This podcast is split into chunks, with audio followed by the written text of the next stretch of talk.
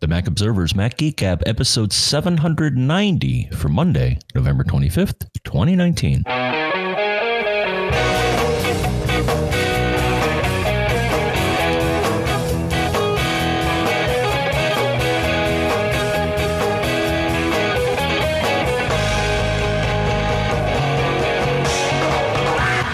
Greetings, folks, and welcome to the Mac Observers Mac Geek Gab, the show where we take your questions, your tips, your cool stuff found, we mix them all together. The goal being that we each learn at least five new things. Today we've got, well, we've got some great quick tips, including one we'll start with about uh, zooming a message in mail. We've got some good, cool stuff found, including something I never thought could exist on iOS, being a Linux geek, but you know, there's things happen. It's interesting. We'll see if it really can exist. Some keyboard questions and Mac stuff. It's all good. Sponsors for this episode include linode.com slash MGG, iFixit.com slash MGG, Ancestry.com slash MGG, and MacSales.com. You don't have to use the MGG there. They just like that you know about them. We'll talk about all of them in a moment. Well, not all of them together. You know how we do it. We we we separate them out so that uh, so that you know it paces things and and all of that good stuff. For now, here in Durham, New Hampshire, rainy Durham, New Hampshire. I'm Dave Hamilton. And here in Fairfield, Connecticut, also rainy. This is John F. Braun. Hey, man, how you doing today? Yeah, I'm doing all right. Good, good, good. Uh, my toys and devices, less so, but you know, everything's broken. I Well, it- did a song about that. It's um, it sounds like a, a country song, maybe. Um, we- could we could write like the Mac Geek Gab country, you know, version where instead of our our like truck that that stopped working, it's our our MacBook or something, and we can include keyboards in there. Like, there's a song here. I feel like I feel like it. We gotta we gotta we gotta crowdsource this, John. We can. Bob Dylan, there, Bob Dylan did a song called Everything's Broken. Oh, well, there you go. All right. Uh, I just heard your connection like flake for half a second, so I'm hoping that's all we get out of that. It's been so good for so many weeks since you got your cable modem uh, line fixed. Well, yes. Yeah. Uh, let me look at my connection info. Yeah, numbers look good. All right, no packet good. loss. Uh, low. Uh, yeah, ping times are in the below twenty, so uh, okay. All right. Good. looking good. Good. Hey, um, but it is a good time of year if you have to replace things because you know there's going to be sales and all sorts of good stuff. And if it's something you can use for your business, then you know you get that that last tax write off in to offset any 2019 income. It's all you know. There's there's ways to justify these purchases of new toys. It's all good. Nothing wrong with it. Uh, but we have some tips that won't cost you anything. Listener Dave points out, he says, I often receive emails in Mail app where the font is quite small. It's not fun to read. Did I didn't know, he says, did you? That you could just hit command plus on that email or command equals really works because you don't have to hit the shift to get the plus key. Problem solved, says Dave. Well, that's true. I, I had no idea that you could do this. And what's really cool is that that zoom is only is temporary. It's only in effect for that viewing of that email. So if you move to a different message, it's not zoomed. If you move back to the original message that you zoomed, it's also not zoomed. So it it doesn't change any metadata or app wide viewing preferences. It's just that one thing like ah, I, want, I want more boom boom boom. You know, great. You've got your uh, you've got your zoom right in there. I like that. That's man. That, see, this is the beauty of these quick tips, John. It's how much we learn. I think it's my favorite segment of the show. It used to be cool stuff found was my favorite segment, and it at times. You know why it's my favorite segment? Because it's the segment we're doing right now. That's kind of how I always feel about these things. Listener Allison sends in. Uh, well, she had a question, but really, what she what she did accidentally was told us about a tip. In the last episode, we were talking about um, preview options or previews in the Finder, right? The show or hide previews in the list view in the Finder, so you can see, uh, you know, different information about the file that you have selected. Well, what I had no idea about is that when you are there, you can go to the view option and or the view menu, sorry, and choose show preview options. And depending on the file type, you get different options that you can show. For example, uh, on an audio file, I have uh, all sorts of things like I can see the duration and the performers and the genre and the copyright and the audio channels and the sample rate and all of that good stuff. On a picture, I can choose to see dimensions, resolution, and then all kinds of EXIF data right there in the Finder preview. So you want to see your flash, your ISO speed, or whatever. All of that stuff is viewable. If you're on a movie, you can get things like location, color profile, codecs, audio channels, sample rates, encoding format, you know, all of that stuff. It's really, really cool. Uh, I had no idea that any of these things existed. So in the view menu, go to show preview options. I think, am I getting that right? View menu, show preview options. It's right below show view options on, on both my Mojave and Catalina machines. So it's been there for a while. Hey, look at that. I know. And, and you can go and set them for different f- types of files. So you can, you got to kind of revisit this a few times. It's fun. It's pretty good. I'm, I'm, I'm pretty stoked about it, Mr. Braun. I don't know how oh you Wait, feel. Mine is grayed out. Are you not in the list view? No, I'm in the Oh, list view. Oh, because you don't have your preview showing. You got to go to the view menu and first choose show preview. Then you can show preview options. okay. Yeah. Yeah. That's great. Good question. Yeah. Yeah. Yeah. It's pretty good. I, there's, I, I, you know, it's one of those things pretty stoked about in the Finder. So There Good. we go. Show preview. Show preview options. Amazing. amazing. Right. pretty good. Pretty good. All right. Uh, I will link to this next one in the uh, in the show notes. In the last episode, we were talking about JP's question where he asked about um, various different ways to replace back to my Mac for controlling a remote computer. And we've got some more tips about that too. But in, in terms of this quick tip, really, there's a link to it that he posted in the comments for, or in the forum comments for the last, um, for the last episode about using VNC over SSH. So being able to do this all with just the features that are on your Mac uh, and securely getting across the internet to another um, to you know to to one of your remote Macs. So it it involves some terminal stuff that I'm not going to bother to read you here because it would get very confusing for both of us. So uh, and I both I mean like me and and you the one the one the one of you that's listening right.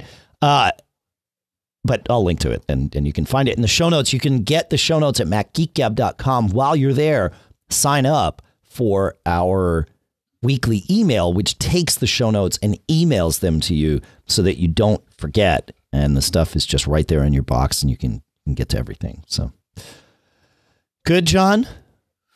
Very good. Very good. Cool. Uh, one last tip, uh, I and related to the same thing. Listener Robert says, um, "Beware of Screens Connect." The thing that I recommended in the last episode. He says a lot of people get caught by Screens Connect. Uh, I, I recommended it as the way to use uh, remote access on another Mac without having to mess with your router and you know forwarding ports. But as Robert points out, Screens is a decent VNC based remote screen utility, but it has no secure support for use outside the sheltered enclave of your local LAN.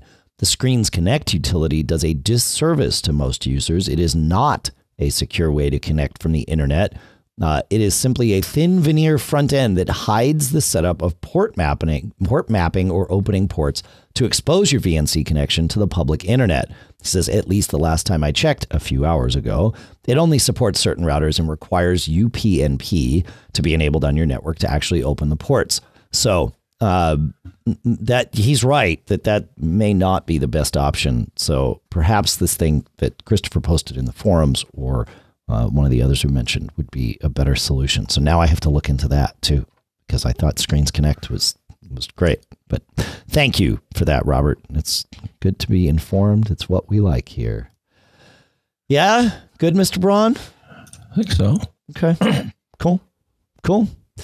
Uh, let's go to John, listener John, uh, with a cool stuff found here.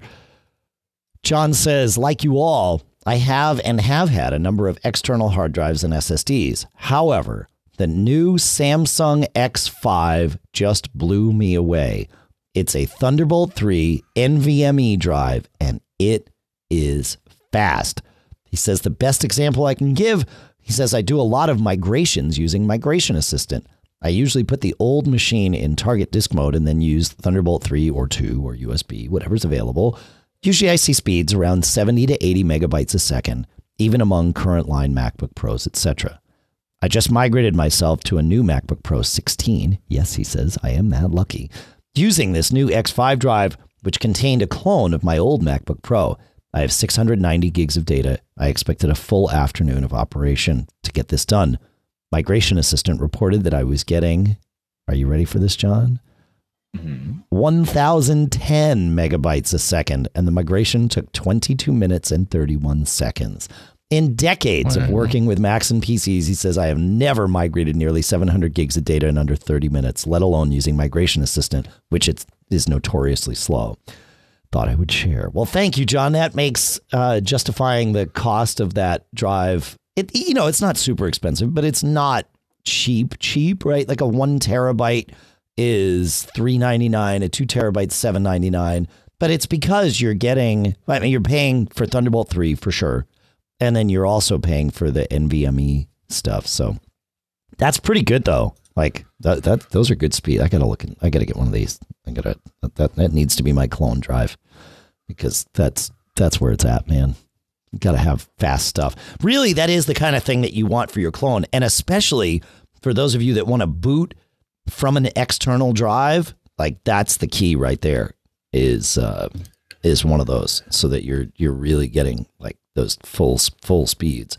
But the nice part with doing that with a clone is you want it, you want your clone these days to be on an SSD. If it's not, when you have to boot from it, oh, it's it's terribly terribly slow because macOS really isn't built for straight up rotational drives anymore. So, thoughts on that, Mr. Braun? No, that's that's uh, that's fast. It's it is fast. It's super fast. Uh, I want to take a minute and talk about our first sponsor, John, which is Otherworld Computing. You know, uh, they are the place we go to buy all sorts of things, including you know our SSDs and all that stuff. Well, this is the week of Black Friday, right? And then Cyber Monday is a week from the day this show gets released. So they have several tons of Black Friday deals now and several more tons coming, uh, including their Thunderbolt 3 dock, right? The OWC Thunderbolt 3 dock is $294.99 plus a free OWC travel dock when you purchase it. So that's pretty cool. So you get a twofer right there. The OWC Envoy Pro EX with USB SSD. Think about these prices compared to what we've been talking about on the show here, folks. Two terabytes is only four twenty nine ninety nine. That's a savings of seventy bucks over their normal price. And if you need a new machine or a, a replacement machine, I should say, a mid 2018 13 inch used MacBook Pro with the Retina display and Touch Bar starts at just $10.99.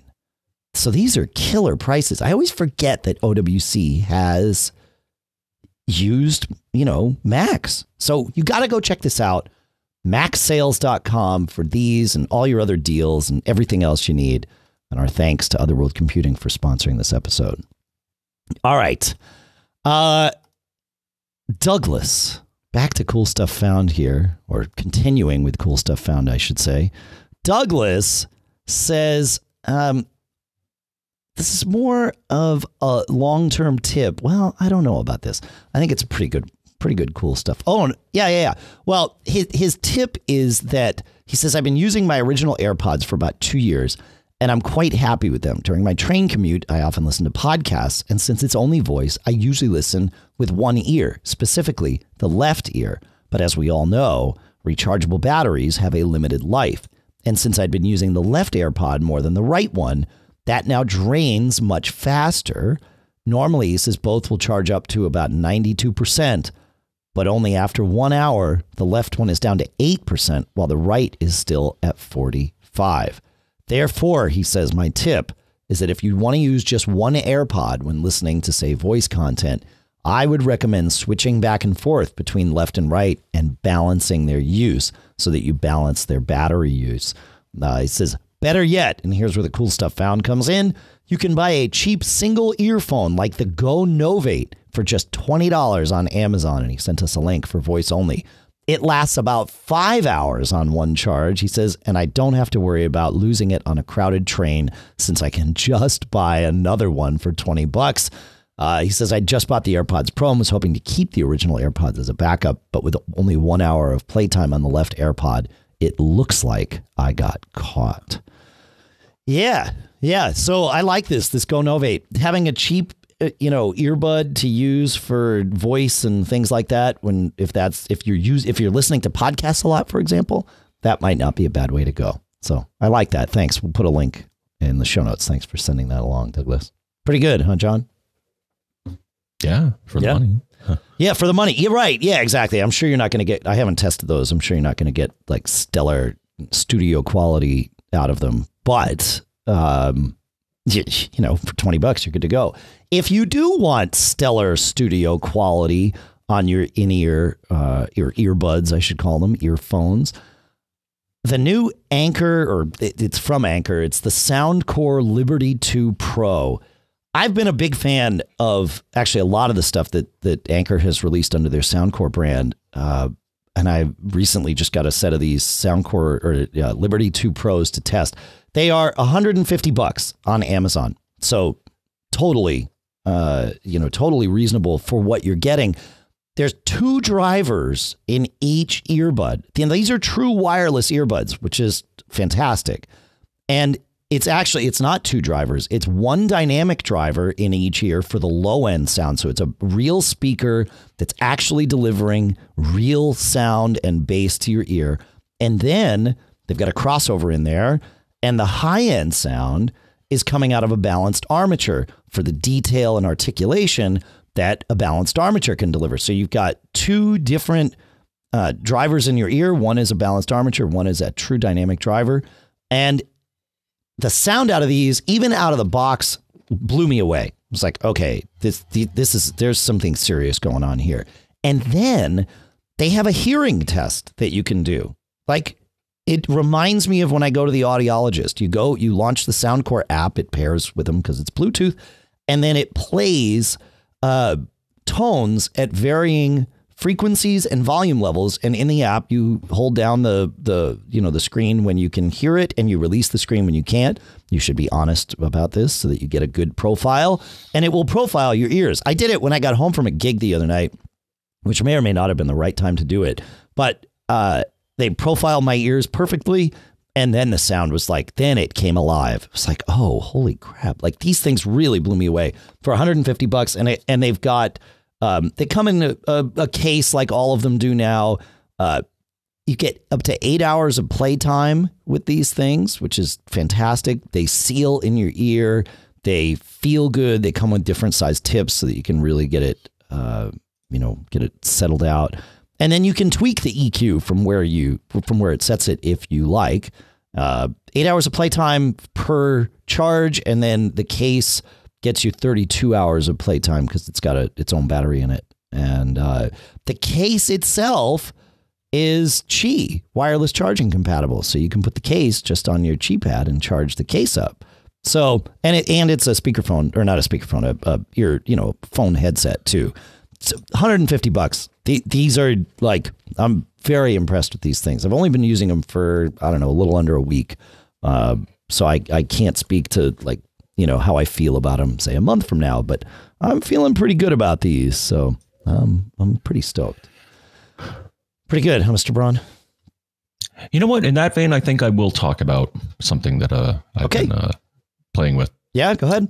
Since we're talking about earbuds, so um, uh, Plantronics Backbeat Pro 5100. Okay. So they sent me some of these, and I'm like, no, they're my first earbuds. Really? Sure. Your first true wireless earbuds, right? Yes. Yeah. So the, you know, Yeah. Bluetooth and Yeah, all yeah. that. Um, the setup process was really cool. So you know, of course, you got to you know pair it. Yeah. Um, what I kind of like is uh, so when you uh, and they have a little case, you know, very similar. You know, the case has a battery, and then you you put you know these guys in the case, and it uh, charges them. I think you get about six hours. Uh, they claim about six hours uh, playtime. Okay. of them. Um, it's kind of neat. So when you uh, when you start up, you put the right one in your ear, and it says "power on, battery high, phone connected." So you get some status there, and you put the left one in. It also says something. It's power on, battery high, headset connected. So you know, gives you a warm fuzzy that you know they're working. Right, right. Um, so yeah, the Apple show either the percentage or you know the amount of time, and and they have an app that you uh, install on the phone. Um, and the features are pretty good. So you got to kind of learn their language. So um, so you can either touch or click a button to make certain things happen. So uh, for example, the the the left ear pod. Uh, you know, if you tap it, the volume will go up. If you touch and hold, the volume will go down. Or instead of the left one doing volume, you can actually have it uh, do. Uh, you can program it to make many different things happen if you tap either once or twice. So um, you can have it activate Siri. You can have it tell you the head, uh, the status of the headset. You can set a timer. You can have it tell you the time. There's a stopwatch. You can uh, set up a Spotify playlist, an Apple Music playlist, or I've never heard of this service before, a Deezer playlist. Oh, yeah. playlist. Yeah, yeah, yeah. So you can program those actions for the left uh, one. Um, it supports something called HD voice, which you may or may not have, depending on your carrier. So it has support for for that, um, and it's also kind of smart. So, for example, if you're on a call, um, if you remove them from your ears, it's smart enough to realize you did that, and it's going to mute the mic. Um, and it can also transfer the call to the phone from the AirPods if you uh, remove them. So that's kind of neat. Um, this is kind of interesting. Find my headset feature. So if you activate the Find My Headset feature, it'll actually, uh, and they warn you of this, but it'll Don't, actually don't do it when you're in your ears, right? Yeah. Right. They say, uh, yeah, this is really loud. So, uh, you know, don't leave them in your ears when it does that, but it helps you find them if you Sure. lose them. So I think that's neat. And of course, you can play music and do phone calls and, and all that stuff. And there's noise canceling. Um, I see know, that. yeah, they've got like noise and and specifically tuned for wind canceling, so that um, on the on the mics itself, so that it it if you're in like a windy environment outside, it will try and isolate your voice for the people that are hearing it. So it, it's noise canceling on the microphone. Is there any sort of active noise cancellation on the? I don't think there is. There's no active noise cancellation on the on the speakers, but but if it if they seal in your ear, which these do, then Yes. you don't. I mean, that's passive noise cancellation. Let's not we, we, wait in in the conversation about ear ear pods or earbuds in general. Uh, people lose sight of the fact that if it seals in your ear, that's that's passive noise cancellation. That that can that can really help. So yeah, that's pretty good, Yeah. man.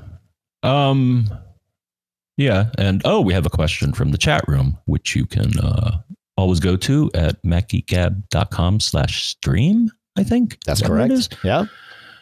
And Brian Monroe asked a question, why would you get them versus AirPods? Or maybe he was asking you that. Um, I guess one argument here is that they're one sixty nine ninety nine, so they're a little less expensive. Um, I don't know. Yeah. Yeah. I yeah, well, I mean, so th- this is a good question in general. Why would you get something like like these or the, you know, the Anker ones that we mentioned versus versus getting AirPods? And AirPods are way more expensive. Um they don't necessarily like the, the the Anker ones that I mentioned with the the you know the manual well they the assisted tuning experience that you're not going to get with AirPods. Um, a comfort thing, perhaps. Uh, you know, yeah. So there you go. Oh yeah, and they come with the uh, you know same thing. They came with you know small, medium, and large, but the uh, yeah. but the seal with the ones that were uh, that were on there initially was fine for me. So uh, I haven't tested yeah. the new AirPods Pro yet. I I very much like. So why get them versus regular AirPods? Because they seal. Right. That's the big difference between regular AirPods and the two things that we've talked about here, and also AirPods Pro. Right. AirPods Pro truly seal in your ear. Uh, so they would be usable on an airplane. In fact, having wireless true wireless earbuds on on an airplane is fantastic. It really makes a huge difference. But um, but you know, original gen AirPods don't seal in your ear, so they're terrible on an airplane. They're great when walking around in a city, though. So the, you know, different. I I would I I have. Uh, whenever I travel, I bring a set of AirPods with me because I use them as my speakerphone. And then I also bring a set of um, non Apple, you know, uh, whatever, something like the ones we've been talking about here that seal in my ear and, and really kind of close me off to the world. And either one of the, you know, that, that, it's great to have both. So if you want that and you want it Apple branded, AirPods Pro is the way to go, right? And you get AirPods for when you want that kind of uh, open experience and AirPods Pro when you don't transparency mode or whatever any of these other manufacturers call it. Not all earphones have that. I don't think either of the ones that we mentioned here today do. But say, you know, like the Earin M2s definitely have that transparency mode where it lets some sound in from the outside. Uh, it's okay. It's definitely, um, you know, better than nothing, but it's not what you're, it's not it's not what I would want when walking around in a city. I actually want to hear the sound. I don't want to be relying on a microphone to try and orient me in time and space. So, um, but you know, yeah, no, there's. I love my AirPods. They are they are the thing that I use constantly as my phone headset, and when again walking around, you know, in a city or doing something like that where I want to listen to music or a podcast or whatever. It's great. Yeah, yeah, yeah. And another point brought up is, uh, yeah, uh, AirPods don't fit uh, fit everybody's ears. I never liked. Well, I always hated the you know the round, you know, wired things that came with uh, the iPod. I, I never liked the fit of those at all. We have learned since the AirPods came out, though, even though they look the same as earpods, with the lack of wire changes that dramatically. For it, it is not. If you did not like earpods, it means that does not inform whether or not you will like AirPods. Is is really what we've what we found on that. Just so you know, John, it, it's right, right. Because I hated those those two. They always were kind of falling out of my ears. And OG AirPods that don't seal, they feel loose in your ear, but I have not been able to get them to fall out. Even you know, moving at 25 knots on the bow of a boat with the wind coming at me, it just they they just stay right in. They're totally happy. So yeah, yeah, yeah. And I guess the other thing is would AirPods work with a, a Android device? Sure, they're regular Bluetooth headphones, so uh, you can pair them. They've got a pairing button on the case, and it's easy enough. Yeah, So. Okay, but do you get all the the features? Well, what features? Oh, I'm, I'm I'm just wondering if uh, well, yeah, I don't I mean, know, but you can you can yeah, use. Okay. Yeah, they're just Bluetooth headphones. I, you know, Apple has done their best to do some pairing magic with them. Uh, and that's great. Like they they pair easier. Once you have them paired to one of your iOS devices, they you know, they they then paired the, or once of your one of your Apple devices connected via iCloud, it that shares the MAC address so that your other devices know about it and they can do some smart handoff things in that. But in terms of them just being Bluetooth uh, earbuds, they're Bluetooth earbuds. You can use them with anything. Yeah, for sure.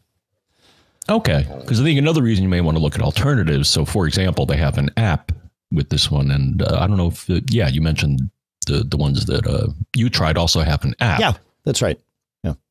But I guess AirPods don't have an app; they just do their thing, right? Well, it's built into iOS and macOS. Yes, but yes, there's no there's no separate app, but but certainly if if you have AirPods, go into settings, Bluetooth, and then hit the little eye next to your AirPods when they're connected, and you can control all sorts of things like what a tap does or what a double tap does, and kind of how it all balances out. So yeah, it's all right. Okay, well that was my question though, is that that wouldn't translate to an Android device, right? Yeah, probably. You see what I'm see what I'm saying? I do. I do. Um, I'm trying to think here. There is uh, there is an app called Podroid that someone has written. yeah, that lets you control all this. So I will put a link to that in the show notes. Podroid for AirPods on Android. There you go. Oh, there you Yeah. nice. Good Yeah, yeah, yeah. Yeah, and it looks like it's free. So I'll have to try this with my my Android phone. That's pretty good. That's pretty good. You have an Android phone? Of course. Oh yeah. I always keep it, it an Android phone like up and and running. I, these days I use the the Doogee S70 is generally the one that I'm I'm using as my Android phone. Uh, and I'll put a link to that in the show notes too. But oh yeah, it, well it's I mean I I find it good to have the perspective of you know being able to kind of test these things and experience like like CarPlay, you know, um, Mhm. versus Android uh, Auto, and that was a short experiment because it was like okay, Android Auto kind of sucks compared to CarPlay, but um, yeah, but I always I and when I travel, I always have my my Doogee phone with me. Ask me next time if you want to mess with an Android phone. I always have one with me when I travel. So even when I like drive down to your place, I always keep one with me. So yes, yes, good.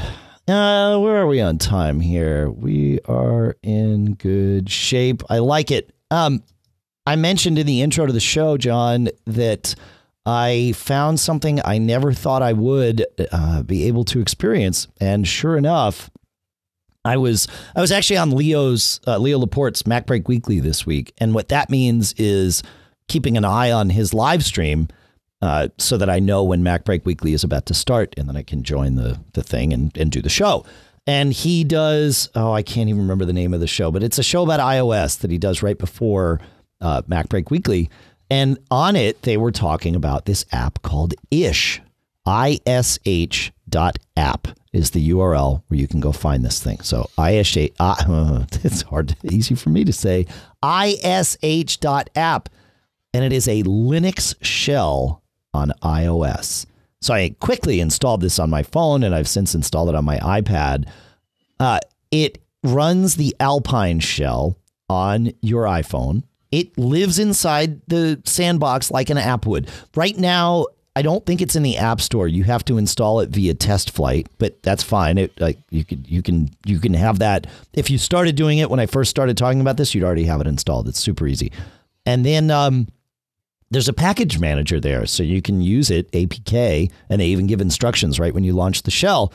Uh, that you can add the uh, the package and and you're good to go. And you can do all kinds of cool things on it. One of the things you can do is run like ping or traceroute from your iPhone to an external device. And I'd never been able to do that before. I did try running iPerf, John. It's not installed by default, but of course, it's got a package manager. So I typed apk add iPerf 3 and it let me install iPerf, but I cannot connect to an iPerf server with it, nor can I run an iPerf server with it. So there's some something about the sandbox that limits that level of TCP/IP connections inbound and outbound. I'll have to I'll have to mess with it and see if I can get that working, but I'll report it to him. So it, it really super handy, even just to run ping and traceroute from your phone. Like these are diagnostics that I try and you that I wind up using all the time, and I always have to go to a Mac or I have to SSH like from using prompt or whatever from my phone into a Mac. Well, here I've got the shell local on my phone. You cannot um, you can't drive around your iOS file system and do uh, you know anything like that because of course it's you know it's an app so it's running inside its own sandbox So you can run around its file system, but you can't go mess with other apps, nor should you be able to. But um, but super handy for diagnostics and stuff, especially network stuff. So I was pretty stoked to find that. Pretty good, huh, John? Yeah, and in that vein, Yes, sir. it looks like the tool still works here. HE.net network tools. is Okay. another handy one that I've had on iOS for a while. Hmm. And uh, oh yeah, it has iPerf and Mac browser, ping, ping, sweep, port scan, routing. Oh, look at that. Right. Cool. Whole ton of stuff. And for for the record, that is available also on uh, on Android. So there you go. Yeah. Cool. Fun. Yeah. Hurricane Electric writes all these all those he.net tools. So it's pretty good. Uh, one last kind of sort of cool stuff found. It'll help migrate us into the questions realm. Is that uh, listener Bruce wrote in and said in the last episode you mentioned that you have a mechanism whereby your website's SSL is renewed prior to expiring, and this is super helpful with Let's Encrypt because they expire every 90 days, but they are free. Uh, and yeah, I use something called CertBot, uh, which is put out or at least hosted by the Electronic Frontier Foundation. So certbot.eff.org is the engine that I use, and it it's uh, it's fantastic. It's super automated, really easy to interact with. I used to use a, a, a thing called Acme Tool before CertBot existed, but when we migrated to our new server back in whatever it was August, I guess, um, I figured, well, I've got to rebuild it from the ground up anyway. No reason to go with Acme Tool when CertBot exists now, and so now we use CertBot. It's great. Uh, I love it. It's it makes all of this very very easy. So, uh, highly recommended. And if you have a a Synology unit that you are like a disk station or a router that you are hosting any kind of services on, be it your uh, you know, you could be hosting your website, but you could also be just be hosting, say, your Synology Drive or Cloud Station or anything like that. Uh, I highly recommend getting your own certificate, and they have Let's Encrypt uh, built into them, and they use CertBot, but it, they have a nice graphical interface for it. So go check that out. It's pretty good stuff. You're using you're using certificates that you're that you're getting with Let's Encrypt for your Synology these days yet, John? Yes, when I set them up at one point, it said, "Hey, you want to you want to put a cert on this?" And I'm like, "Yeah, sure." Yeah, It's like, sure. okay, I'll get one for you. Yeah, I'll, I'll go get one for you. Yeah, exactly. That's the that really is the beauty of of um, of all of that. So yeah, it's pretty good stuff, man. Pretty good stuff. All right, Mr. Braun, I would love to talk about our next two sponsors, if that's okay with you. Dandy. All right. You know, our genes aren't just about us, right? There's something that we share with the people closest to us. I'm not talking about the genes that you wear, although you might share those. I'm talking about our genetics, which you definitely share, right? And uncovering potential health issues early can help all of us with information. That's empowering. That way, we and our families can move forward towards a healthier future. And that's where our sponsor, Ancestry Health from Ancestry, comes in because Ancestry Health helps us discover how our DNA might influence certain health conditions and the steps we can take with our healthcare providers to chart that healthier path forward. Every time I go to my doctor for my annual physical, you know, they ask a series of health questions, and a bunch of those include what's going on with your family members. Well, imagine if you could add into that things that your family members don't know or haven't told you, right? That's really important stuff to help chart that healthier path forward. And this is where Ancestry Health comes in. And of course, as part of Ancestry Health, you get that cool Ancestry DNA set of ethnicity results that reveal your origins, which is also kind of a cool thing. Now, listen, Ancestry Health includes laboratory tests developed and performed by an independent CLIA certified laboratory partner and with oversight from an independent clinician network of board certified physicians and genetic counselors. Ancestry Health is not currently available in New York, New Jersey, or Rhode Island. Anywhere else?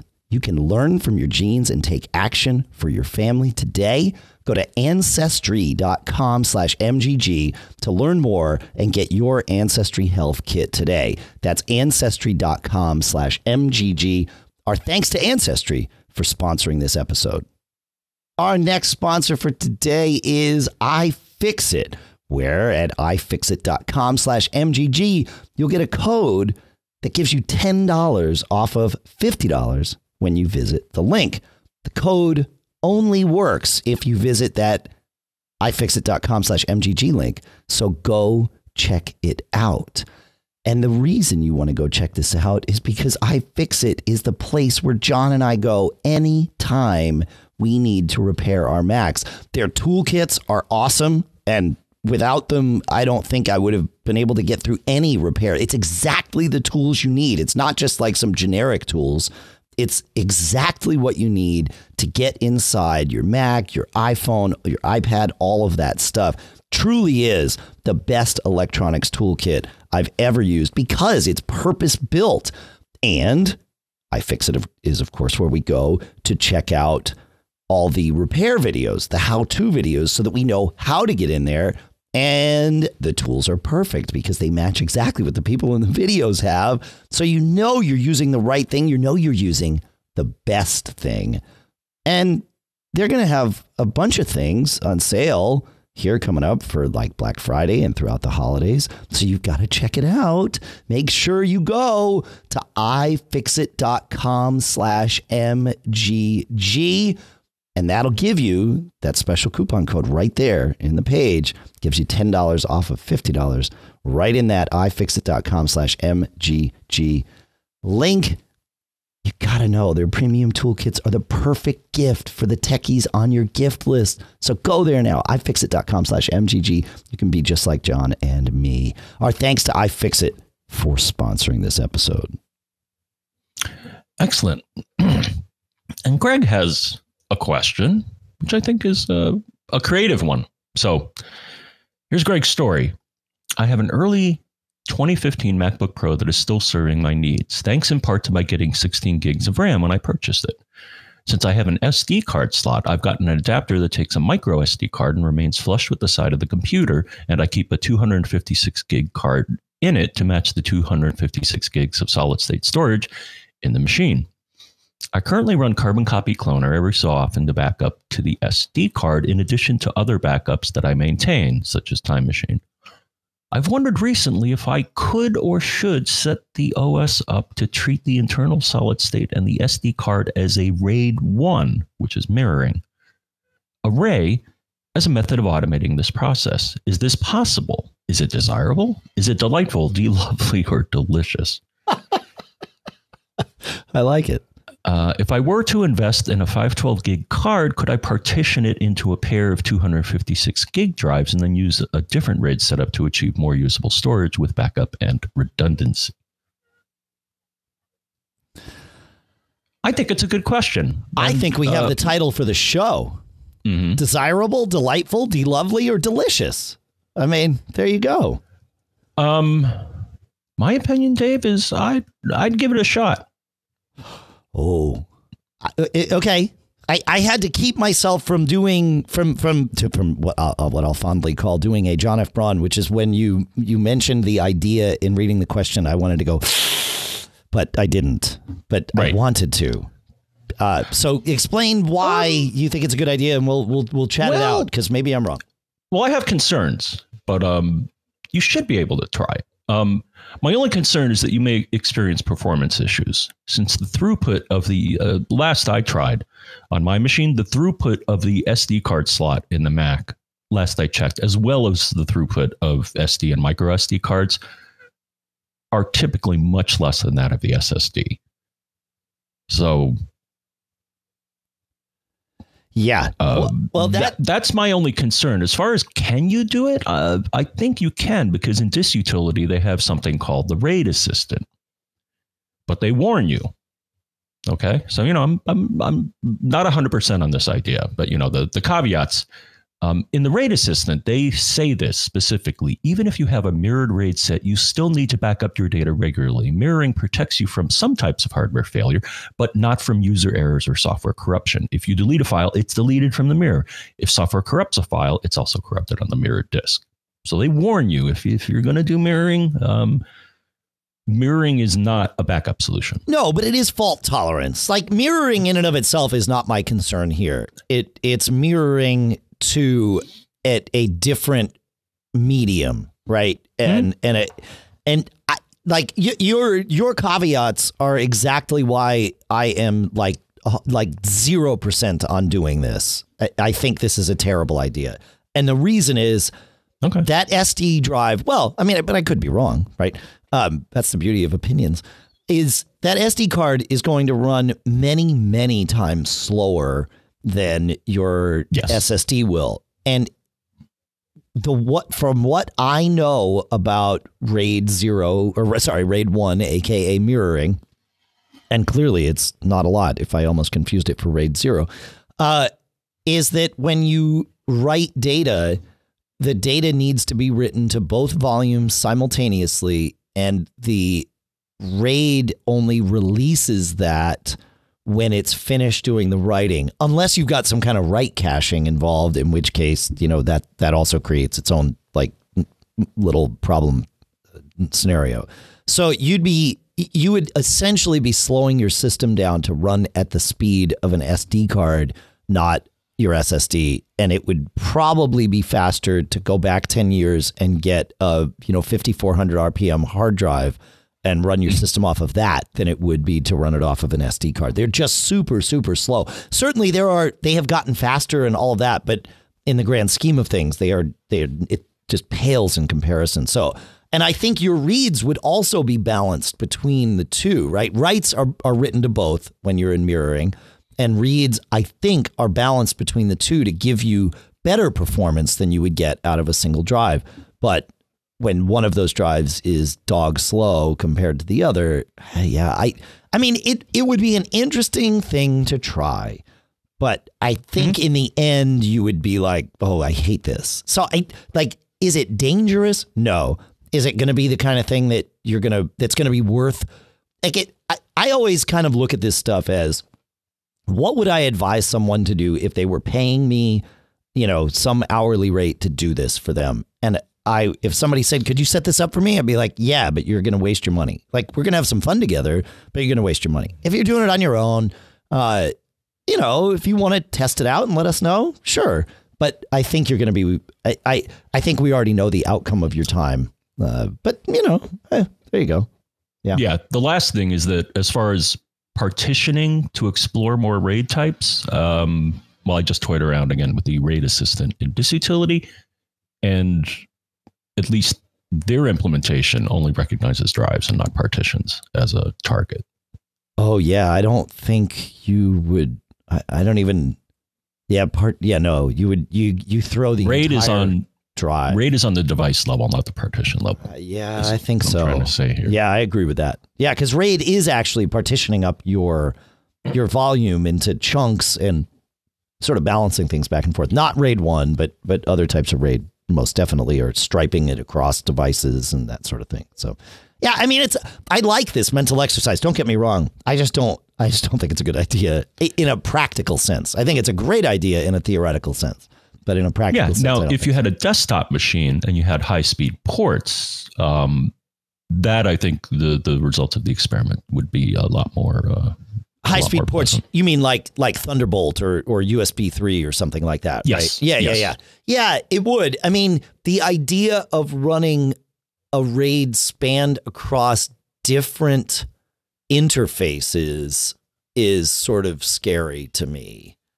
Um, because you, you just create a scenario where one of your drives in the raid could fall offline without others falling offline, right? Like if you've got, you know, say your internal SSD on, you know, whatever the SATA bus or, or you know, PCIe bus, and then you've got something on your Thunderbolt bus and then something on your USB bus, like that, and then you RAID them all together and say like, okay, cool, now I have all the storage. Um, I just feel like that might be disastrous. But I don't know, but you could set it up in a way where you're leveraging all of these different data channels and not being limited to you know the the bottlenecks of any one. So maybe I don't know. I would back up a lot if I have. Uh, oh yeah. If I had something like this, like yeah, yeah, yeah, yeah, but fun. I mean, I like I like talking about this stuff. I just don't know if it's practical. But maybe that's maybe I need to maybe I need to loosen my um my filters for the show about you know it doesn't have to necessarily be practical. It can just be geeky fun. There's nothing wrong with that.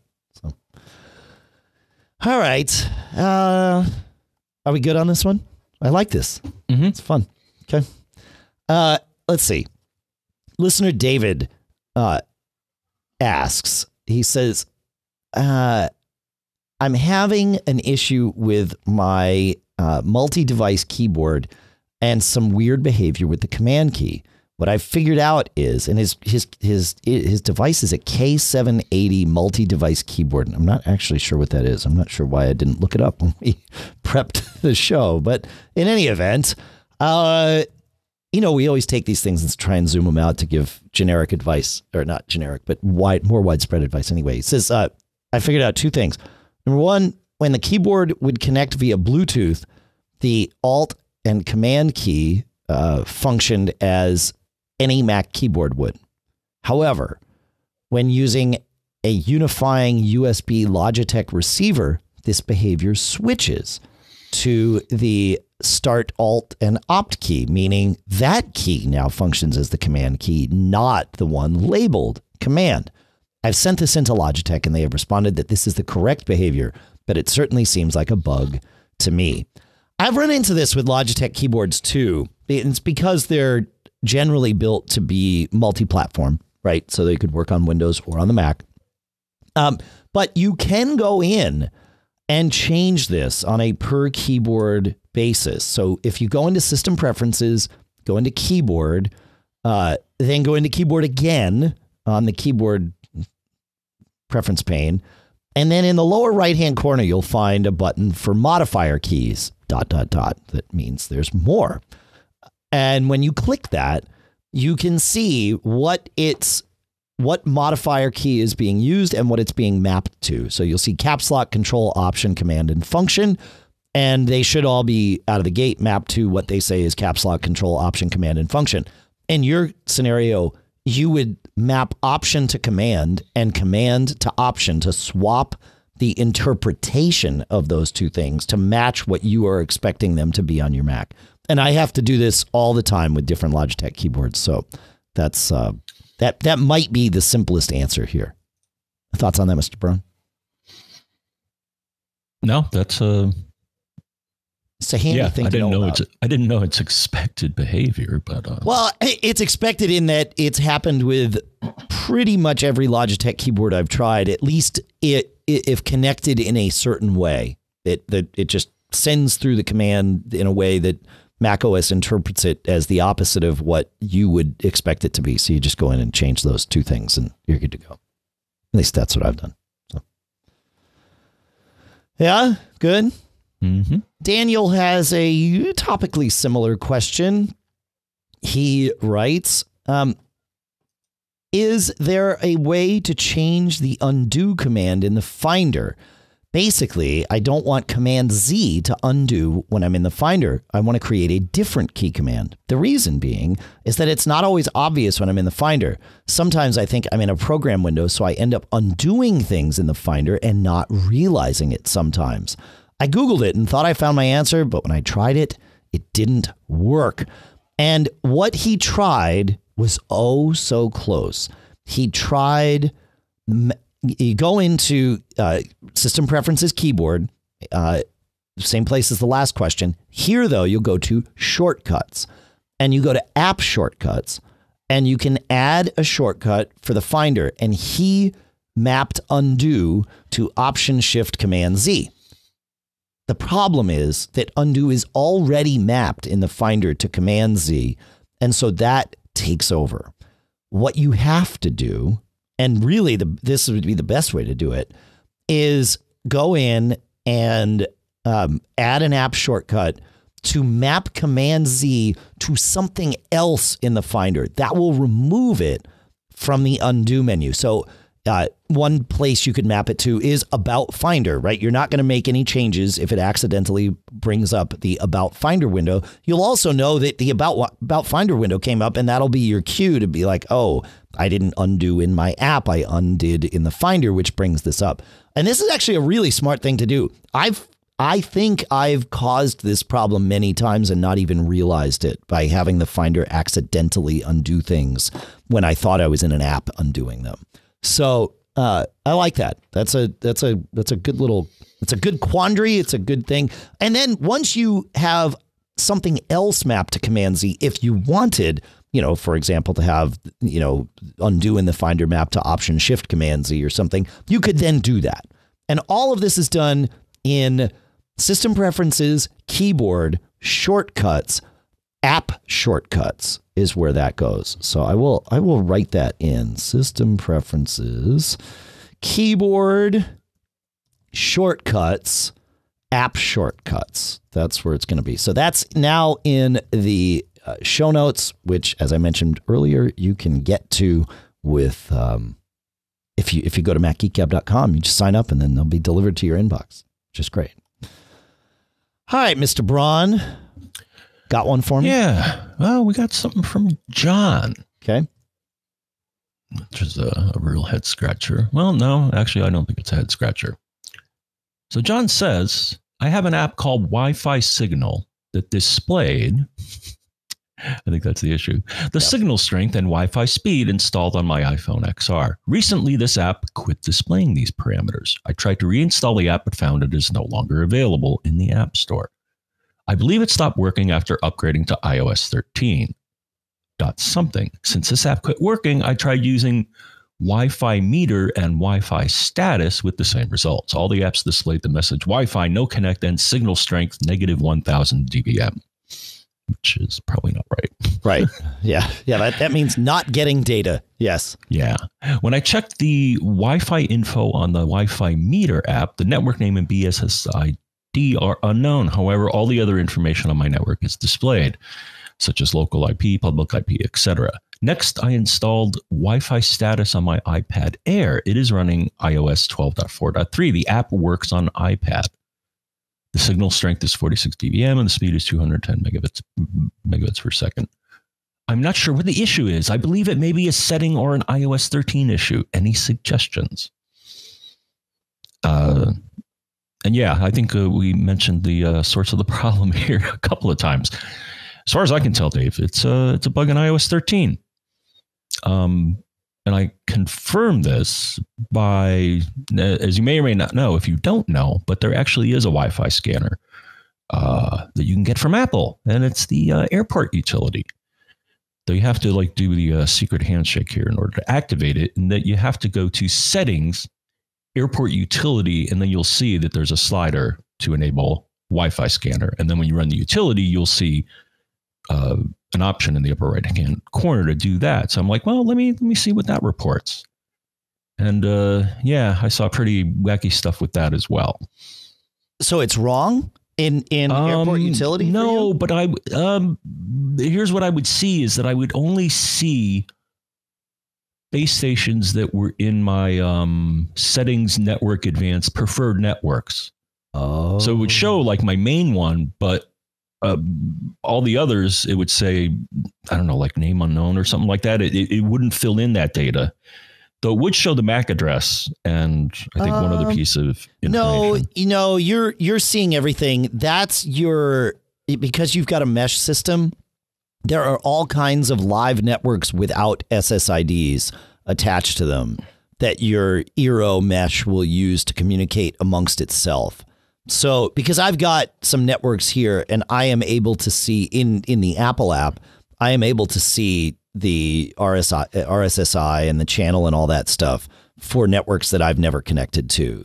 So I think I think your network name unavailable is just all of those mesh things that that are out there on the same channels and all that stuff. It, I think that's pretty normal. Uh, okay. Okay. Yeah.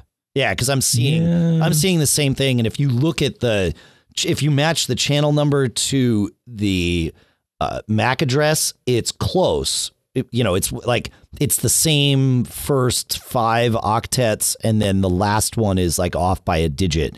That tells you it's the same device. It's just a different, you know, a different radio. So yeah, yeah, yeah. That's all that is. That's all that is. So so Okay. Apple's utility works. Nobody else's does.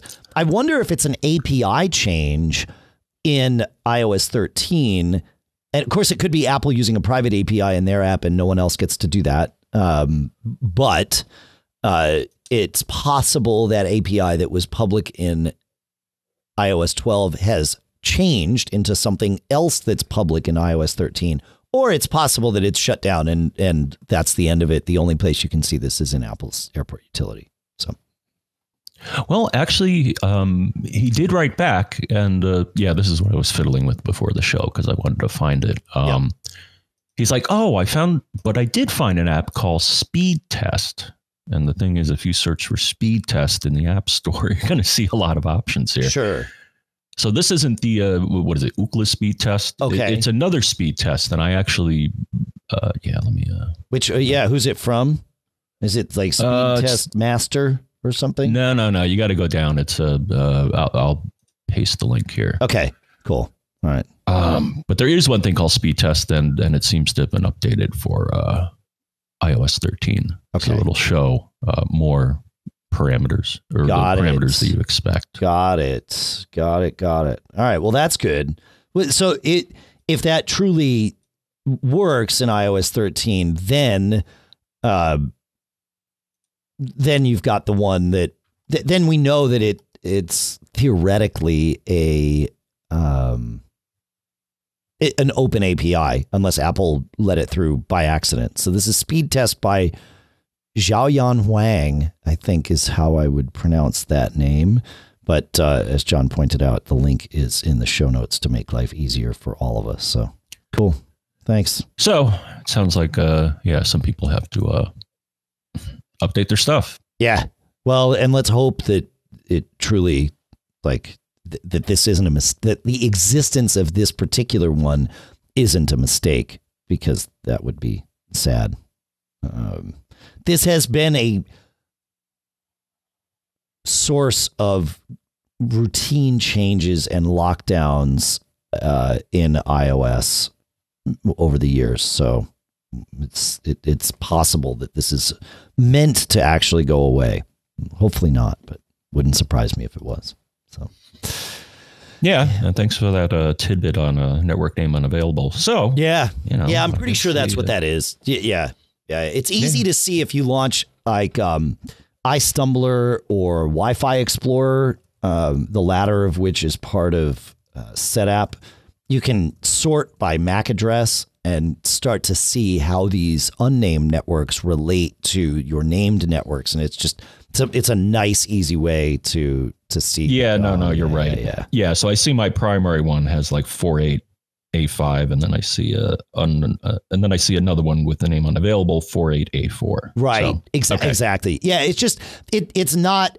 I, I don't think if I had if I hadn't seen it previously in Wi-Fi Explorer, I, I certainly wouldn't have noticed it in the Apple app because it's not organized in any in any way. Let alone uh, maybe it's organized by signal strength or something, but it, it's moving around and it's confusing. So one of these apps on your Mac is way easier. I wish these apps could exist on on iOS. I wish that these apps will continue to exist on macOS, and I'm hoping that things won't get locked down on the Mac like they have been on iOS because it's these types of things where it's really valuable to be able to just like have an app that talks directly to the network hardware uh, so that it you can get this data out of it and you're not blocked from from even seeing it. So let's let's hope that that doesn't change anytime soon. We can also hope that you, when you need a server for your business or for your, even just for your home stuff, that you listen to what we're saying here and check out Linode at linode.com slash MGG. They're our next sponsor here. And these folks know how to do it because they understand what we were talking about just 10 minutes ago with regards to speeds versus different storage types. And they know that SSDs are the fastest. We know that too. Well, not only do they know it, they live it because every single one of their servers runs on an SSD. This is by far the biggest bottleneck when running servers is that you need your disks to be able to be accessed very quickly. And it can hold you up. So everything that they do is on SSD, so you're not held up. And that means even if you've got something with a slower CPU because you don't need the fast CPU, you still benefit from the speed of that SSD. And it makes a huge difference. Even on their lowest cost $5 a month server, they call it their Nanode over there at linode.com slash MGG. Five bucks a month, you can set up a server. I've, I've run like WordPress on it. I've run a VPN on it. Uh, you can do all kinds of things. Of course, if you have lots of traffic uh, to your server, then you might want to increase your CPU or RAM or things like that. But certainly you can start there, experiment, and you're good to go. And what's really cool is if you want to access the command line, sure, of course they'll let you. But if you don't, they've got their cloud manager that lets you configure everything right inside a web browser. You never have to touch a command line at all. Go check it out. Go to linode.com slash MGG, and here's where it gets even better. You can have a $20 credit automatically added to your account just for being a, back, a Mac Geek listener. Easy for me to say. MGG2019 is where you want to be. So go to linode.com slash MGG. Use promo code MGG2019. That gets you a $20 credit that's four months for free of one of their Nanode servers. So go check it out right now. Linode.com slash MGG, promo code MGG2019. Our thanks to Linode for sponsoring this episode. All right, John, let's see what Brian has to say for us. Hey, John and Dave. This is Brian W. from Cleveland, Ohio. Hey, I was just wondering about uh, Catalina and printing and scanning software. It looks like any of the devices printers, multifunction printers, scanners, desktop scanners. All the software that used to come with these machines no longer works in Catalina, and it looks like we're forced to go back and use the image program by Apple. Are, are we moving back 20 years with this 64 bit and printer and Twain drivers? Because all the printers and scanners that I'm looking at, and the ones that I have, none of the software works anymore. I'd like to get your guys' thoughts on it, and if you know of any of the software that these companies are going to produce that are going to make these scanners and printers work like they used to. Thanks again.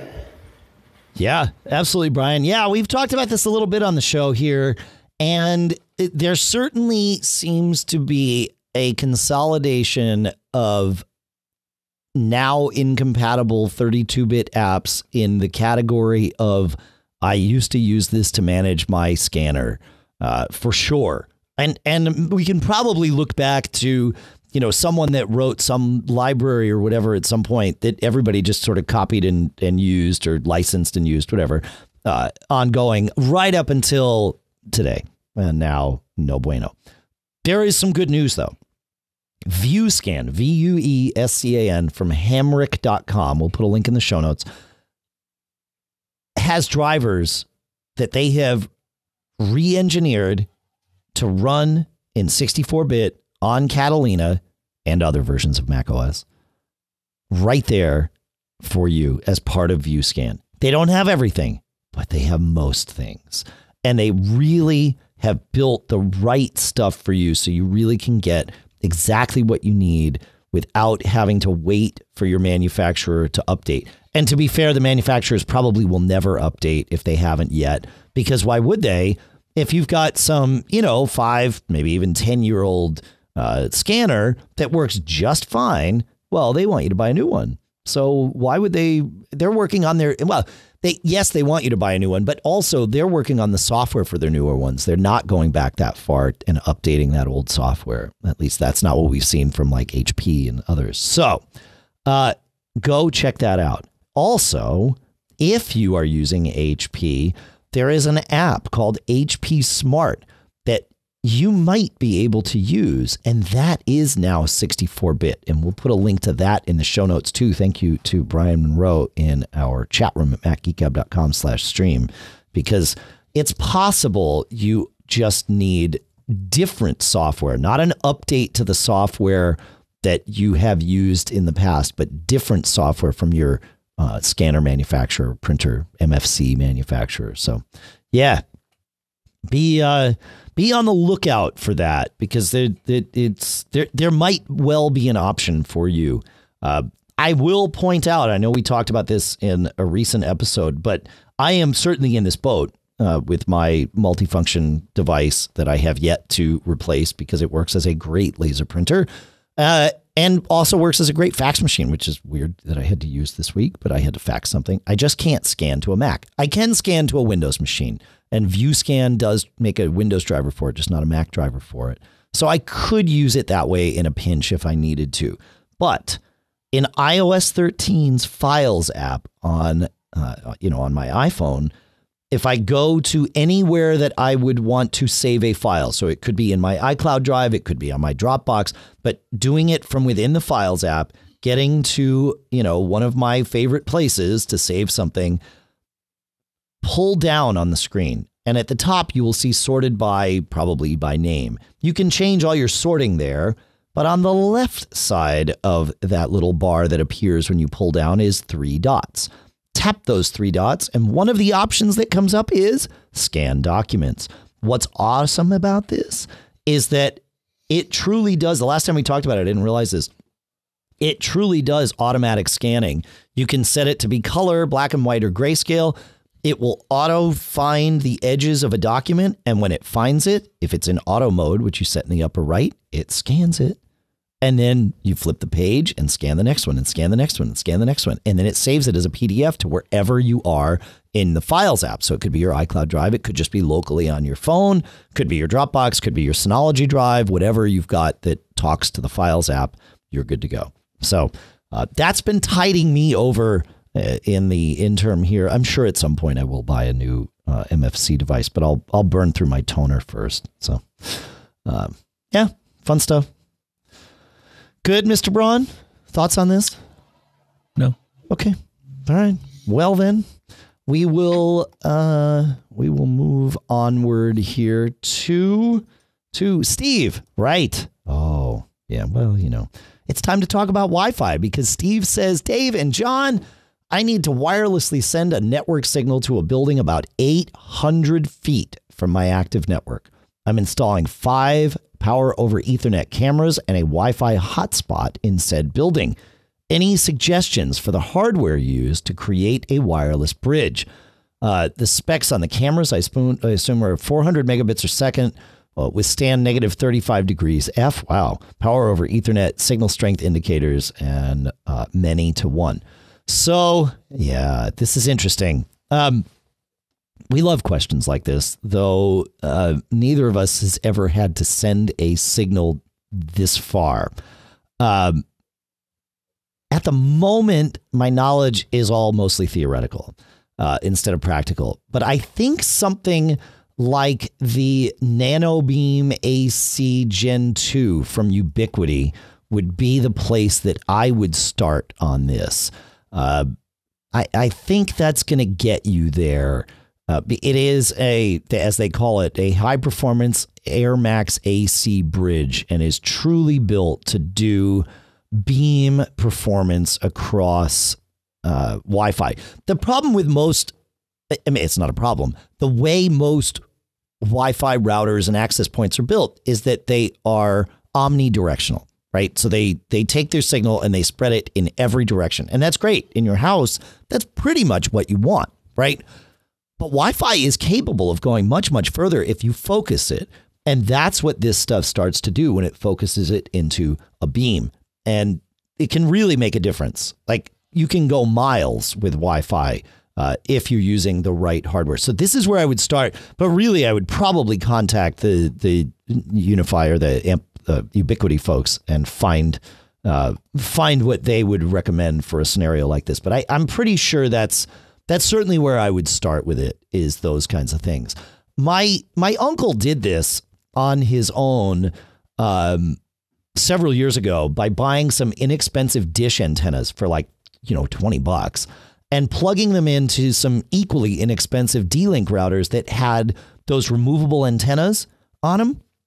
And so he removed the antenna and instead into the what are they BN they're not BNC connectors they're screw in connectors. But anyway into the antenna connectors he screwed these these dish antennas and aimed them and got them going. But he was only using I think 802.11g on those. So his speeds were you know he was maxed would have maxed out at 54 or half of 54 so you know 26 27 um and I think he was able to actually real world throughput get maybe half of that. So if you did this with an 802.11 AC signal and got some antennas that were tuned for 5 gigahertz, you probably could get speeds. I don't know that you're going to get speeds um, of 400 megabits per second. That's a lot of bandwidth for Wi Fi. I mean, your iPhone will barely do 400 megabits per second, and it's a two by two device. So I'm not sure how you'd get that kind of speed with a one by one device, you know, one antenna for each direction. But maybe some of these things that like, you know, Ubiquiti has put together in their UniFi line will uh, will do will, you know will bond multiple antennas together to get that kind of bandwidth across. But yeah, I mean your iPhone is a on AC. I mean it not on Wi-Fi six, but on Wi-Fi five with AC is a two by two device, meaning it has two antennas in it and the like on a really good day at the right distance from the access point, I've seen the iPhone like it hasn't certainly hasn't gotten to 500 megabits per second, but it you know it will tip the scales over 400. But that's like perfect scenario, uh, real world scenario. So you know, could you get that with a, a focused beam antenna? Maybe, yeah. I mean, but you, you, you'll probably want some hardware that is truly tuned to this and not, you know, uh, MacGyvered together with duct tape and and you know dish antennas that you're buying kind of you know aftermarket. So I don't know, but anyway, it's it's a fun little thing. I think I think there's an answer for you, and I'll put a link to that that um, Nano Beam AC in the uh, in the in the show notes so that you at least have a place to start. So, any thoughts on that one, John? No, not really. I think we talked about this before. I mean, dishes are nice. Yeah, as you pointed out, a dish is uh, something that can help focus. Right. right. Yeah, it's crazy. I like it though. It's fun. Fun stuff. All right, are we are we good on this one, or do you have more more thoughts to to share? No, no, no. I think we're uh, I think we're good. Okay. Uh, listener John, this will probably be the last one that we we get to today. Uh, listener John ran into a scenario that matched my experience exactly. So I'll, I'll explain John's scenario, but just so you have the, the kind of the foundation of it, I, you know, I was testing that 13 inch, uh, the kind of the lower cost MacBook Pro from Apple. When it came time to send that back, I, uh, I wiped the drive on my MacBook Air and, and wanted to clone back to it. But the MacBook Pro was on Catalina, and the MacBook Air that I got back from Apple after, after having its keyboard replaced was on Mojave. And so I needed to get that MacBook Air to Catalina uh, in order to, you know, in order to copy everything over or to clone, to migrate, a, to use Migration Assistant to get everything over. Okay. So listener John went through a similar thing. Uh, he had a brand new MacBook Air that he was going to migrate a user to that was currently on an older 12 inch MacBook, which had been upgraded to Catalina. So, for, like like me, in order to migrate to the MacBook Air out of the box, John says I needed to upgrade the new MacBook Air to Catalina. Since I'm a believer in saving bandwidth and being fast, I have an external USB C SSD that I had put the latest Catalina installer 10.15.1 on. I created an admin account on the new MacBook Air and then rebooted into recovery mode in order to turn off secure boot and allow boot from external devices. Check. I then booted the external Catalina installer drive. Check. I went to install Catalina and it took the usual two to three minutes to copy some files from the external drive and then rebooted. And this is where the problems began. For the record, I ran into the same things, but John has has has detailed them so much better than I would. Uh, it says the reboot went into a piece of software called Boot Recovery Assistant with a message that says a software update is required to use this startup disk. Clicking update caused the system to try to perform an update and fail. I tried rebooting into Mojave and downloading the installer, and after 30 minutes of running the installer from within Mojave, I also received uh, an error occurred installing macOS. The request timed out. I tried this a few times and then contacted Apple, who asked me to go to the App Store and download Catalina instead of clicking the upgrade button in software update. This had, not surprisingly, the same result as downloading it in the previous step. I contacted Apple again, he says, and let them know of the error despite the alternate download path, which he says I didn't understand because going through the App Store still uses software update to download Catalina, right? Uh, they didn't have another solution other than to offer me a return exchange, which he says they wouldn't cross ship, so I would be waiting another week. He says I opted for this. And in the meantime, while waiting for the RMA label to come through, I decided to do a little more Google fu and experimenting on tangential issues. I found an article that talked about using internet recovery and talking about the failures of the internet connection, which he says got me to thinking about the T2 chip in these new MacBook Airs. I decided to test something, he says, and tried to use the external drive again, the first thing that he tried to upgrade uh, his own MacBook Pro to Catalina and got the same boot recovery assistant error. Says I returned my attention to the MacBook Air and, with a glimmer of an idea, booted from the external drive to upgrade and plugged in a Belkin USB C to Ethernet adapter, which is recognized natively by macOS, so it doesn't need drivers. I still got the boot recovery assistant, but magically, the update now worked, and I was able to update the drive and then install Catalina. So, by having it connected via Ethernet instead of Wi Fi, it solved this problem. But the weird part is, what did it need over the network when the entire Catalina installer was there locally on this USB C drive? And John's conjecture is he says, I'm betting that the message from Boot Recovery Assistant referring to a quote unquote drive that needed updating was actually talking about the T2 chip needing a firmware update to match the drive that he had booted from. Catalina related firmware update to boot from this Catalina installer drive. Once there was an internet connection for the MacBook Air to talk to Apple to get the update, it worked. So I think he might be onto something here. Because, like I said, I ran into exactly this scenario. Now, I did not solve it by putting an Ethernet adapter on, John. I solved it with like, uh, well, bullheaded persistence, I like to call it. I just tried and tried and tried until it worked over Wi Fi. Why it was failing so much over Wi Fi didn't make any sense to me. I didn't know what it was trying to do. I figured it just needed something, which of course it did. I just didn't know what the something was. But I think listener John is right about this. Um, and I and and I mean I guess Ethernet is more reliable than Wi-Fi, but my you know my Wi-Fi here at the house is pretty darn reliable. I, I'm not sure. I think there's something about the way the the boot recovery assistant or whatever it is is doing it that causes it to not really like fully use Wi-Fi in the right way or something along those lines. I don't know the I don't know I don't know the right technical term for this, John. What do you think, man? Like this is a an interesting thing.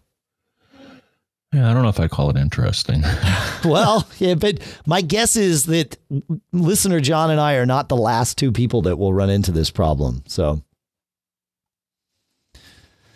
you know, yeah, Mr. yeah, it'll be uh, big fun once I uh, upgrade my laptop. Oh, your lap. So your laptop is not on Catalina yet? Oh no, it is. Oh, okay, okay. Oh, but you don't have. That's right. You don't have a T two chip machine there. That's right. Mm-hmm. Yeah, I'll have to see what this is like. Well, Lisa's Mac Mini that I have not updated to Catalina yet is a T2 chip device, but it um but it's on it's connected via well both Ethernet and Wi-Fi. The Ethernet cable there got a little weird, so I just let them both run and and if, if at least if it falls off of Ethernet, she's got Wi-Fi and doesn't really notice that there's a problem. So, which is good.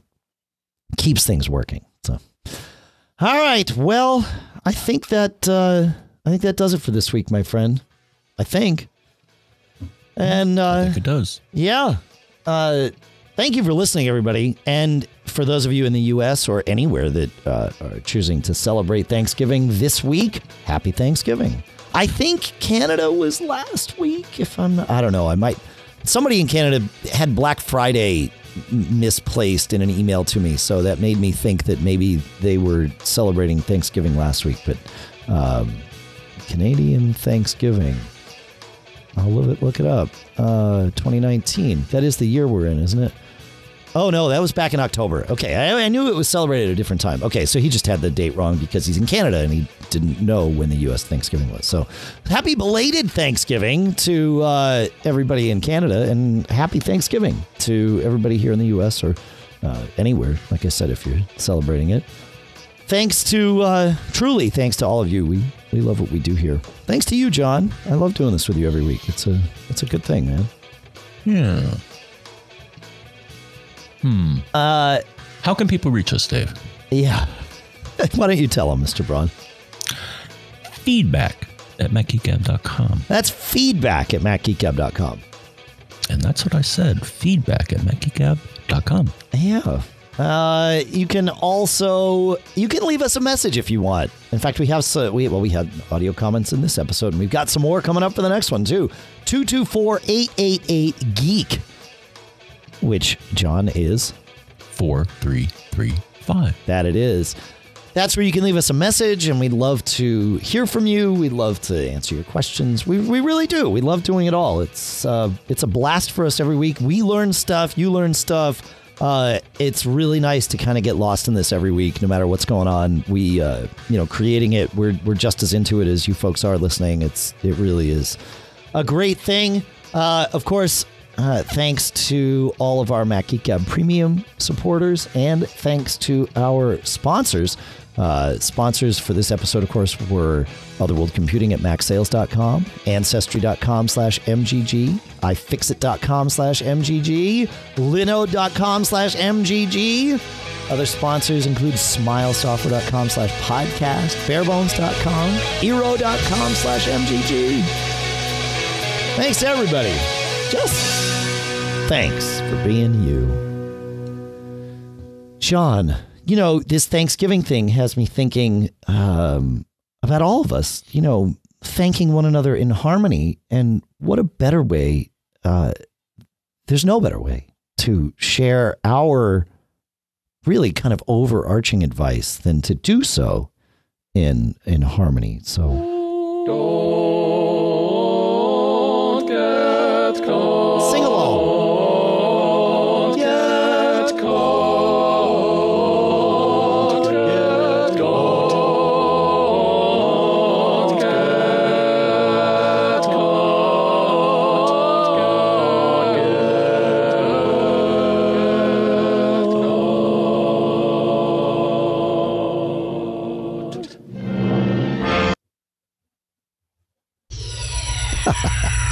got caught. I played the wrong exit.